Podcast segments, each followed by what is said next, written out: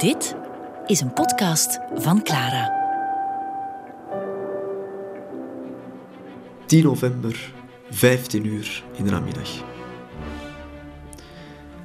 Het lijkt alsof overal de revolutie is uitgebroken. Terwijl in Berlijn de soldaten en arbeiders nog steeds aan het vergaderen zijn in de arena, is in Brussel het hek van de dam. De soldatenmars die zich spontaan had gevormd aan het Brussel-Noordstation en is opgemarcheerd richting het Warandenpark. En daar is er dolle paniek in de Wetstraat. Daar was niet alleen het parlement gelegen, maar ook de centrale overheid van de bezitter. En de paniek was, was compleet. Ze, ze hadden totaal geen, geen controle meer over hun troepen. En vaak was het zelfs zo dat de bewakers van het parlementsgebouw, de bewakers van de commandantuur. De commandantuur, dat was het hoofdkwartier, het lokale hoofdkwartier van de Duitsers. En dat die zelf aan het muiten waren geslagen. En exact om, om, om 15 uur hè, is er echt opschudding in de Witstraat. Want de grote mars van de soldaten en de Brusselse bevolking die zich daarbij had aangesloten, is in het park en zal de Witstraat bezetten.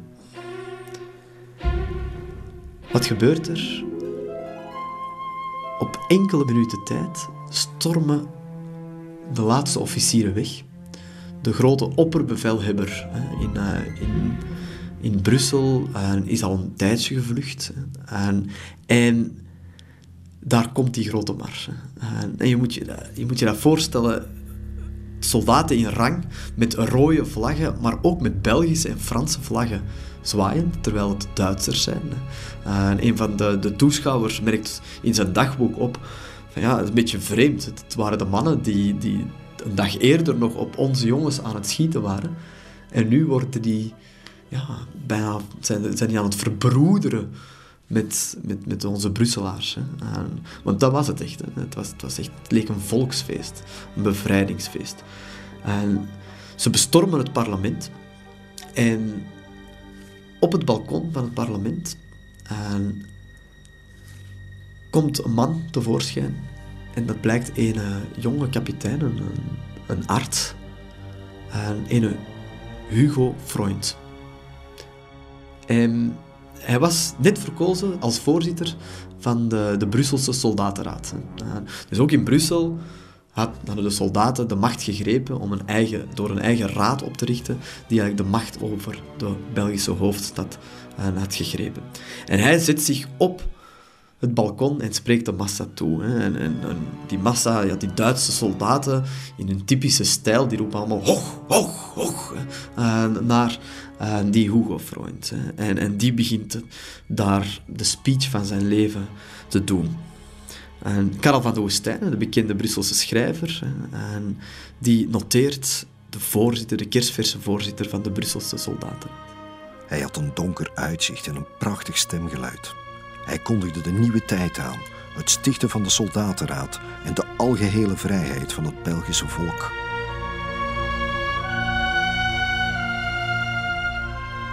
Opnieuw was het geen echte communistische revolutie. Dit was eerder een revolutie van oude vijanden, de bezitters, de soldaten, die samen leken met de Brusselse bevolking een nieuwe tijd in te luiden. En de Duitse arts, die Hugo Freund, die gaat proclameren wat de soldatenraad net had beslist. 1. De soldatenraad neemt de controle over alle civiele besturen en inrichtingen op zich, inclusief pers- en inlichtingendienst. 2. De verkeers- en veiligheidsdienst gaat door, maar wordt door eigen organen van de soldatenraad ondersteund en gecontroleerd. 3. Alle slachtoffers van het militarisme worden op vrije voeten gesteld. De soldatenraad zal scherp toezien op een menselijke behandeling van de overige gevangenen. 4. Bijzonder gewicht moet gehecht worden aan voeding en verzorging. Een commissie is desbetreffende maatregelen aan het uitwerken. Iedere vrije Duitse burger maakt aanspraak op fatsoenlijk eten en onderdak. Er worden onmiddellijk eethuizen en slaapgelegenheden ingericht. 5. De gehoorzaamheid verplicht aan superieuren, geldt alleen gedurende diensttijd. Voor en na de dienst is ieder een vrijburger en kameraad. Er bestaat geen verplichting om te groeten. 6. Zo spoedig mogelijk de demobilisatie. Er moet zo snel mogelijk een demobilisatie komen. Zo snel mogelijk moeten al die jongens naar Duitsland kunnen gaan, terug naar huis. Dus opnieuw geen echte agressieve communistische revolutie, maar eerder soldaten die zeggen: het is genoeg geweest. We willen nu een oorlogseinde. En na de toespraak van Freund en ja, komt eigenlijk, grijpt de ene na de andere de kans om het volk en de soldaten toe te spreken. En dan is het een, een, een, een Belgische burger die plotseling het woord neemt, een Franse burger die daar verzeild is geraakt tussen de Brusselaars en de Duitse soldaten. En, en de Brusselse bevolking die doen allemaal maar mee. En er is één moment dat, dat beschreven wordt door, door een Brusselse politicus. En die, die vertelt hoe dat een socialist daar staat te brullen op dat balkon en het publiek uitnodigt om mee te zingen. Uiteraard, de Brabassonne was al veel keren gepasseerd, ook de Marseillaise. Maar één lied werd door elke Brusselaar meegezongen. Of toch, als ze de woorden niet kennen, want het is niet zo'n eenvoudig lied, het wijsje meegefloten of geneuried. En dat was Suffrage universel van Henri Furcy een in heel veel landen verboden liedje over algemeen stemrecht. Want dat was er nog altijd niet in België. Ook niet voor de Eerste Wereldoorlog en natuurlijk ook niet tijdens de Eerste Wereldoorlog. En dat was een van de eisen van de gewone Brusselaars. Dus je moet je voorstellen dat plotseling Duitse soldaten de macht grijpen en dat die ook publiekelijk verkondigen dat de grote wens van de grote massa in België dat zij dat willen gaan verwezenlijken. Dat als zij het zouden mogen beslissen, dat elke Belg een stem krijgt en mag beslissen wie dat er in het bestuur zit. En al die mannen en vrouwen zingen dat deuntje mee. Suffrage universel, en son roche, chanté par Furcy, dit mon fleuron de la République. C'est le suffrage universel, c'est l'assemblage sympathique du bourgeois et de son maître d'hôtel. C'est également l'assemblage du vicomte et du vidangeur, l'union du marchand de fromage, du facteur et du parfumeur. Even later gaat trouwens die, die uh, Brusselse politicus uh, naar een ander plein. Uh, en da daar merkt hij op dat er plotseling een geknal door Brussel klinkt. En ehm, de enkele duizenden soldaten die op, uh, op het Poulaarplein, was het, daar verzameld hadden om te feesten en de revolutie uit te roepen en te speechen. En die zien een Brits vliegtuig en die beginnen te applaudisseren voor dat vliegtuig. Zo zie je, opnieuw, het is eerder een vredevolle revolutie maar een hele andere soort revolutie speelt zich af in Antwerpen. Onze grote havenstad. En daar om 15 uur barst de bom. En opnieuw niet gewelddadig. Maar dit keer zijn het ook wel matrozen, beide soldaten en de bevolking die de macht binnengrijpen. De 18-jarige Karel Risseler, die een heel oorlog lang eh, zijn dagboek bijhoudt in Antwerpen, die eh, schrijft in zijn dagboek na de middag was het erop. Na de middag was het erop. Va zei dat het bols en whisky was, hij had gelijk. Want velen waren dronken als zwijnen. Hij vertelt hoe dat er rond 15 uur een soort van stoet, net zoals in Brussel, zich vormde en dat die uh, zich richtte richting het uh, Centraal Station. Daar zouden ze samenkomen en ook daar zou voor het eerst een soldatenraad voor Antwerpen opgericht worden. Maar er was ook wel chaos.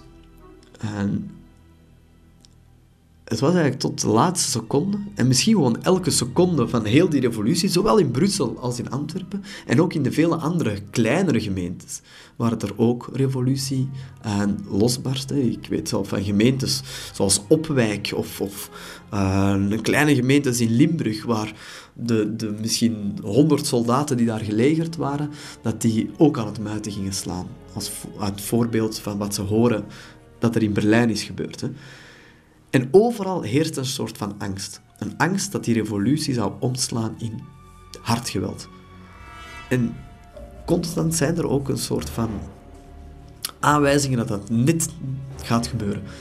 En in Antwerpen is dat een, een, een, jeep, een zwaar bewapende jeep die komt aangereden. En, en, ja, geen echte jeep, want niet zoals wij het vandaag voorstellen, maar een, een vrij klassieke wagen. En, maar toch gepansterd. En die komt er aangereden, zwaar bewapend officieren daarin. En een, een Duitse muitende soldaat die zet zich daar gewoon voor. En die weigert opzij te gaan. En meer en meer komen andere soldaten daarbij staan. De bevolking wordt een beetje achteruit gehouden, want het kan wel ontploffen. Maar die officieren kunnen niet anders dan gewoon hun wapens afgeven. En dan worden ze publiekelijk belachelijk gemaakt. Niet door ze ja, in elkaar te slaan of, of, of, of te executeren. Maar ze moeten hun, hun afzetten, ze moeten hun medailles afgeven. En eigenlijk ligt na een tijd de hele leien liggen vol met afgerukte insignes, met afgetrokken medailles en zo verder. Dus het is echt een massa gebeuren waarbij de soldaten, de officieren en de onderofficieren verplichten om mee te gaan in heel dit revolutionaire verhaal. De rest, die vlucht weg. Het is raar, want bij het schrijven van het boek, meer en meer ga je onbewust sympathiseren met, met die revolutionairen. Sympathiseren met figuren zoals die Matthias Erzberger.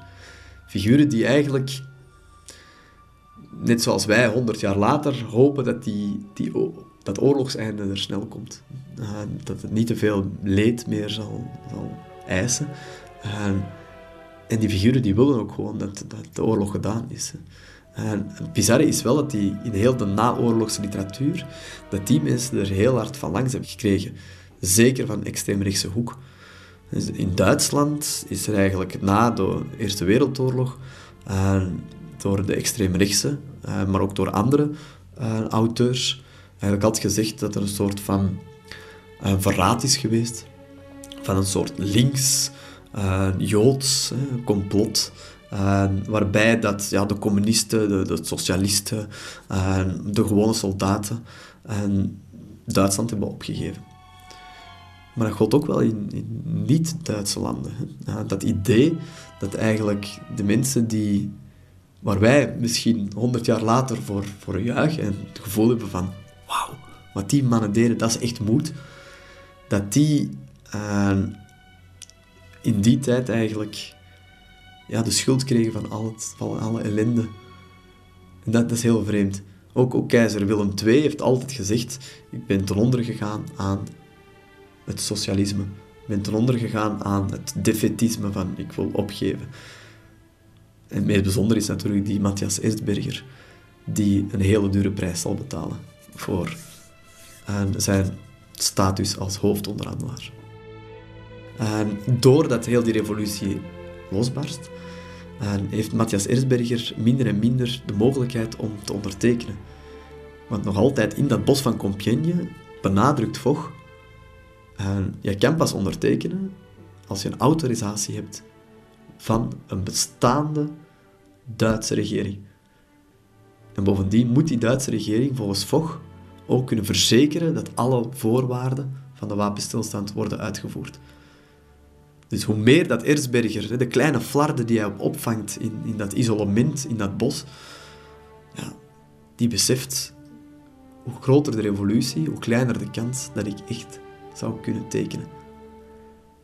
Dus uur na uur loopt de spanning eigenlijk op en lijkt het minder en minder zeker dat de volgende dag om 11 uur, want op dat moment wisten vele mensen dat al, dat was al gecommuniceerd, hè, eh, dat om 11 uur misschien de oorlog zou eindigen. Uh, heel weinig mensen geloven in de avond ervoor dat de oorlog echt gedaan zou zijn.